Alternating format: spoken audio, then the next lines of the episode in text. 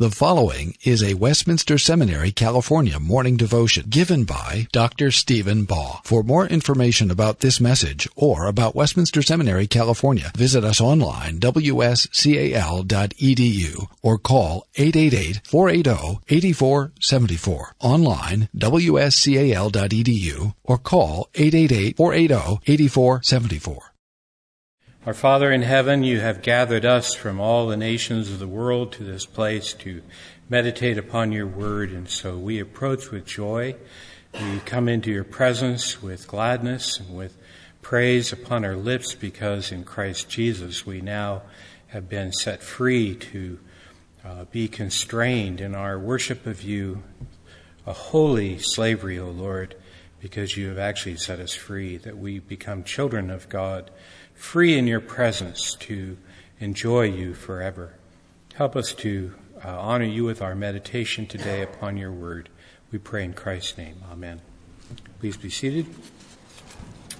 Well, in our faculty series, we are now in Isaiah 45. So this is where uh, my assignment is Isaiah 45. If you'll turn there, I will be skimming through much of this chapter and then focusing on a couple of verses toward the end.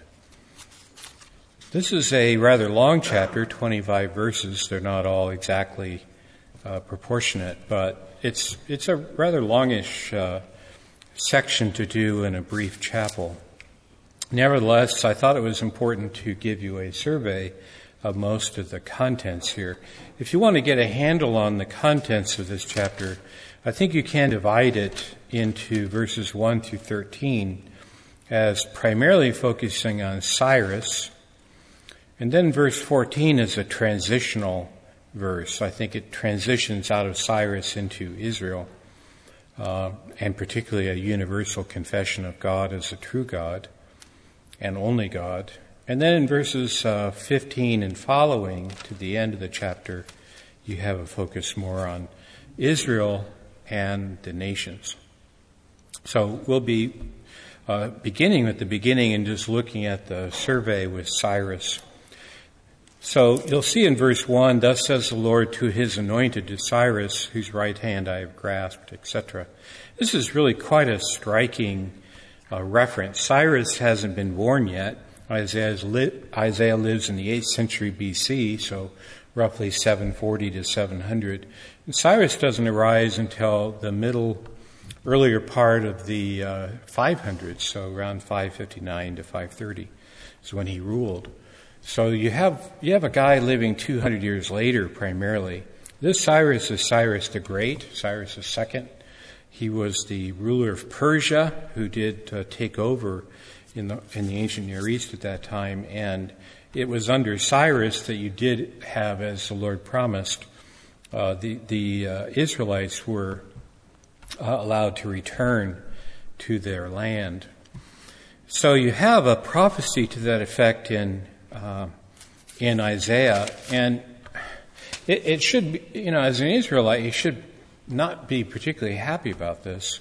So notice it's not a Davidic king who leads the people back out of exile.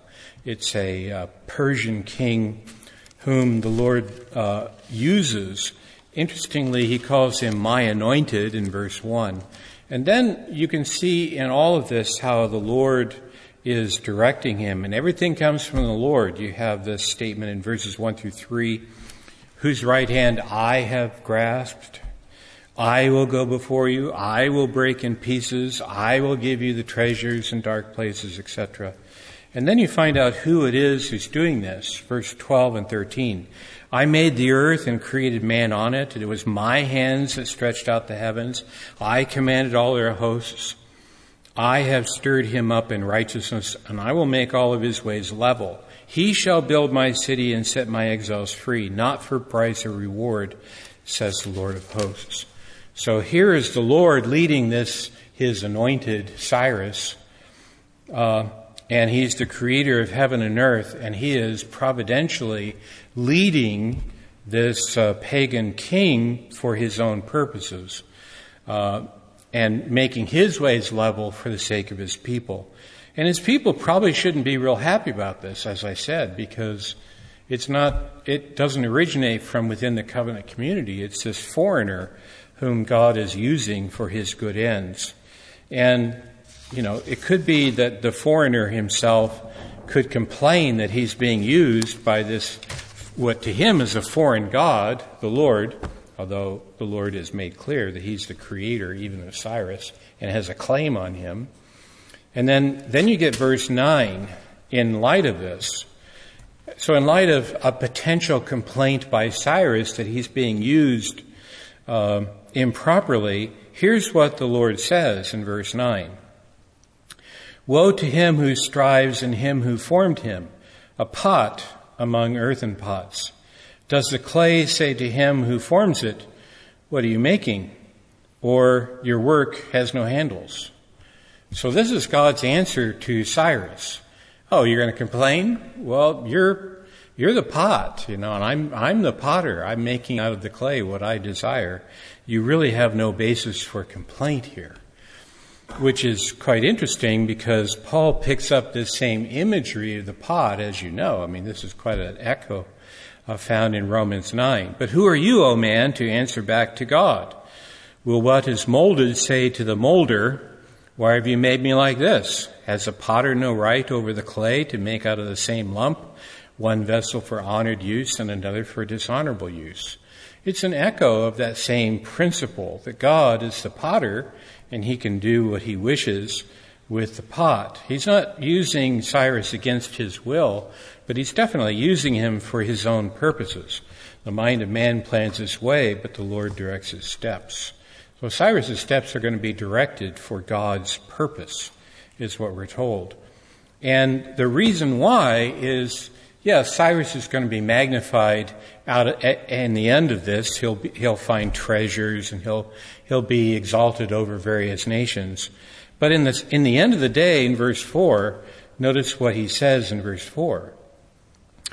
I will give you the treasures of darkness, verse 3, and hoards and secret places, that you may know that it is I, the Lord, the God of Israel, who called you by your name. So he, God is still identifying himself not as the God of Cyrus and the God of Persia, but he's the God of Israel. Verse 4 For the sake of my servant Jacob and Israel, my chosen, I call you by your name. I name you, though you do not know me. So Cyrus hasn't suddenly adopted the Lord of Israel as his God. He never did. But he's being used by the Lord and the God of Israel so that Israel may prosper and benefit from the Lord's use of this pagan king. So Israel can complain that a Davidic king doesn't bring them return from exile, but at the same time, they can't complain because the God of Israel is still acting on their behalf, arranging everything all around them for their good. And that's uh, pretty clear from what this is said. But in the end of the day, in the end of the day, Israel should be humbled by this because in the end of the day, what really is paramount in this is that the Lord's own name will be exalted in his grace and kindness toward Israel, using whatever means he desires to prosper Israel. He is the creator, verses 7 and 8. He's the one who created heavens and the earth. He has the right to this, and he deserves praise as our creator. But he is the only God. This is something that God is adamant about. It's stated five times in our passage that he is the only God. Last week, Professor Horton mentioned this in his chapter, the one previous to this, that you really have monotheism being uh, brought up very prominently here. Well, it's picked up in this chapter as well. It's very prominent, very striking. Verse 5 I am the Lord, there is no other. Beside me, there is no God. Verse 6 I am the Lord, there is no other. Verse 18 I am the Lord, and there is no other. Same words repeated. Verse 21 There is no other God beside me, a righteous God and a Savior. There is none beside me. Verse 22, I am God and there is no other. okay. So you get that, right? you see, he just repeats himself. There is no other God, by the way. there is, I am God. There is no other. Um, and so the Lord is, is underlying the fact that he is the God of Israel and he's the only God. Cyrus may have a whole host of other gods, but they are not God.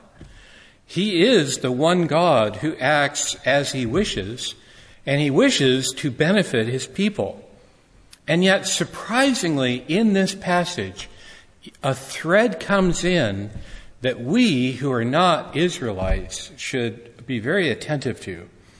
Um, the Lord uses this Cyrus king, this Persian king, for the sake of Israel, but in the end of the day, the Lord is the only God of the whole earth verses 5 and 6. A lot of this is re- repetition, but there's something in here of, of interest to us the universal knowledge of God. Verse 5 and 6. I am the Lord and there is no other. Beside me there is no God. I equip you, though you do not know me, that people may know from the rising of the sun and from the west that there is none beside me. I am the Lord and there is no other.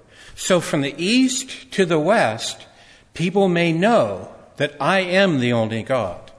So the use of Cyrus is for God's glory from east to west, universal glory over the whole earth, so that people from all the tribes and nations and language groups of the whole world would know the one true God. This is where Isaiah is transitioning us to. And I think that's that transition verse 14. So 1 through 13 is Cyrus and the Lord's use of him. A couple of hints already to a universal knowledge. And now verse 14, which transitions further to Israel and the universal salvation of God. Verse 14. Thus says the Lord, the wealth of Egypt and the merchandise of Cush and the Sabaeans, men of stature, shall come over to you and be yours. They shall follow you. They shall come over in chains and bow down to you. They will plead with you, saying, Surely God is in you, and there is no other, no God beside him. This is an ambiguous verse. I call it transitional because at first you're thinking, this is Cyrus. And now you're thinking, no, this isn't Cyrus, because Cyrus has never confessed the true God of Israel. This has got to be Israel. Surely God is in your midst. See, God is in the midst of his people Israel, and there's no other God. He's the God of Israel. And so these people from foreign lands are coming to Israel because the Lord is there in their midst. So you really get a transition here into Israel away from Cyrus. So the, the effect of Cyrus returning the people to their land is so they can have a land where the Lord will dwell in their midst and the peoples round about can come in and confess the one true God because there is no other. Well, this is, this is made plain when the, when the Lord uh, shows that his interest is in delivering his people. Verse 17, for example. So we're now we're in the second part of this uh, chapter, chapter verses uh, 15 to the end. Verse 17, but Israel is saved by the Lord with everlasting salvation. You shall not be put to shame or confounded to all eternity. So the Lord is affirming to Israel, look, I'm, I've got a plan for you. You may be in exile, uh, which of course is anticipated by Isaiah, uh, but I will bring you back and I will bring you an everlasting deliverance. And now you have a verse that I'd like to spend time on. And that's this verse 23. Um, verse 23 is uh, an oath. It is a uh, the Lord swearing an oath, and you should always be attentive to these. When the Lord swears, it is always an important uh, statement of the Lord of His unswerving counsel. The oath is taken perhaps here it's not really clear. In verse 23, the oath could already have been sworn. in our English and in Hebrew, it does have this potential as being past. So let me read the first part of verse 23. By myself I have sworn, from my mouth has gone out in righteousness a word that shall not return. So when he says, by myself I have sworn, the Lord could be announcing that he has taken an oath already, and he's simply reminding the, the people of an oath or revealing an oath that he has already taken. This is what we find in other places in Scripture, like Psalm 110:4. The Lord has sworn will not change his mind. You are priest forever. This is a disclosure from God of his secret counsel. His secret counsel is an oath bound like thing. It is the counsel of the Lord of what he will most surely do. The reason I, I point this out is sometimes the Lord announces something that he will do as a test for his audience. This is particularly with judgment. You think of Nineveh. The, the Lord didn't swear that he was going to destroy Nineveh. He simply sent a, a prophet to Nineveh with an announcement of judgment, but he hadn't sworn and fixed in his decree what he would do to Nineveh. Instead, he gave an announcement of judgment to them so that they would repent, and then they did. And when they repented, he relented on his judgment. He knew that. His counsel was that they would repent. But you see, he didn't say to the Ninevites, As I have sworn, you will surely die. If he'd done that, there would be no repentance. He, he, wouldn't, have, he wouldn't have taken it back because it's not his fixed counsel. Here is his fixed counsel. He is revealing to you and me here, he has a fixed determination that he will not change. It's not like Nineveh anymore. It's not something he's, he's proposing that you should respond to. Your response should be, the Lord is going to do this, and believe it, and follow his directives as a result. So you read the rest of verse 29. The Lord has sworn, to me every knee shall bow, every tongue shall swear allegiance. The Lord has sworn this will take place. Notice how this flows right out of what he emphasized five times. I'm the Lord. There is no other God beside me. And there will be a day when that is acknowledged on the earth by the whole human race. Every knee will bow to me. Every heart, every tongue will swear allegiance to me there will be that day. Paul picks us up, quite interestingly. Paul picks us up as final judgment. Romans 14. For we will all stand before the judgment seat of God. For it is written, As I live, says the Lord, every knee shall bow to me, and every tongue shall confess to God. So then, each one of us will give an account of himself to God. See, there's a coming judgment. There's a day ahead that the Lord has sworn will take place. The Lord is not going to relent on that coming judgment. He relented to Nineveh because it was a test for them, and He granted them repentance, and they could repent. But He didn't swear to them like this. When He swears this oath in Isaiah, He's, he's disclosing His fixed counsel. This will happen. It's interesting the Septuagint renders this not as a past tense, but as a present tense happening right here. So here's how, and, and by the way, this is possible with Hebrew. So read again Isaiah 23. If this interpretation is correct, here is the oath. I myself hereby swear. That's how that, that's the effect of that. I myself hereby swear to me every knee. We're, the Lord is making a public declaration on oath of what will happen in the future. And so, when we read this, we see this as a, very fearsome oath, one that should bring us uh, back to our ultimate allegiance Will you swear allegiance to God on that last day? Or will you do it now and be saved?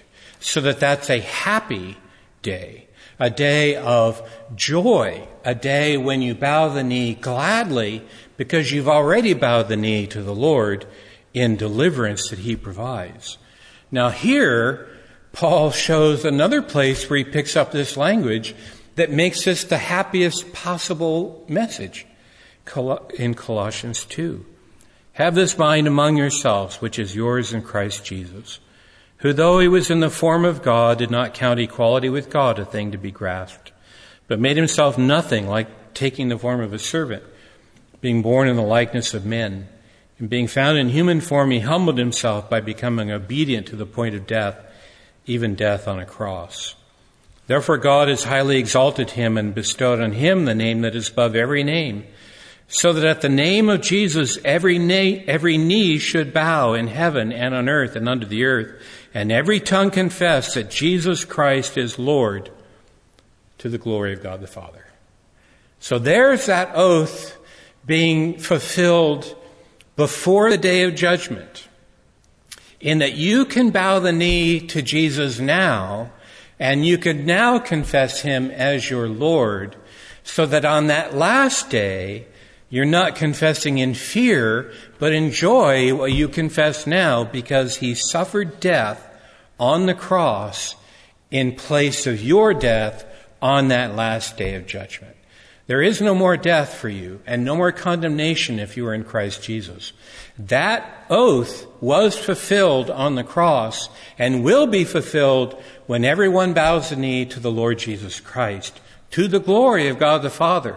Father, Son, and Spirit will be glorified. Now, brothers and sisters, this is not absent from our passage in Isaiah. Verse 22 and 25. Turn to me and be saved, all the ends of the earth. For I am God and there's no other. In the Lord all the offspring of Israel shall be justified and shall be glory. All the offspring. Those from far and near, turn to me. Those of you who are far off and those of you who are near. And bow the knee to me now and be saved. This is our word for the day. Go in peace. Copyright Westminster Seminary, California. 2019. All rights reserved. You are permitted to reproduce and distribute this material in any format, provided that you do not alter the wording in any way and do not charge a fee beyond the cost of reproduction. For web posting, a link to this document on our website is preferred.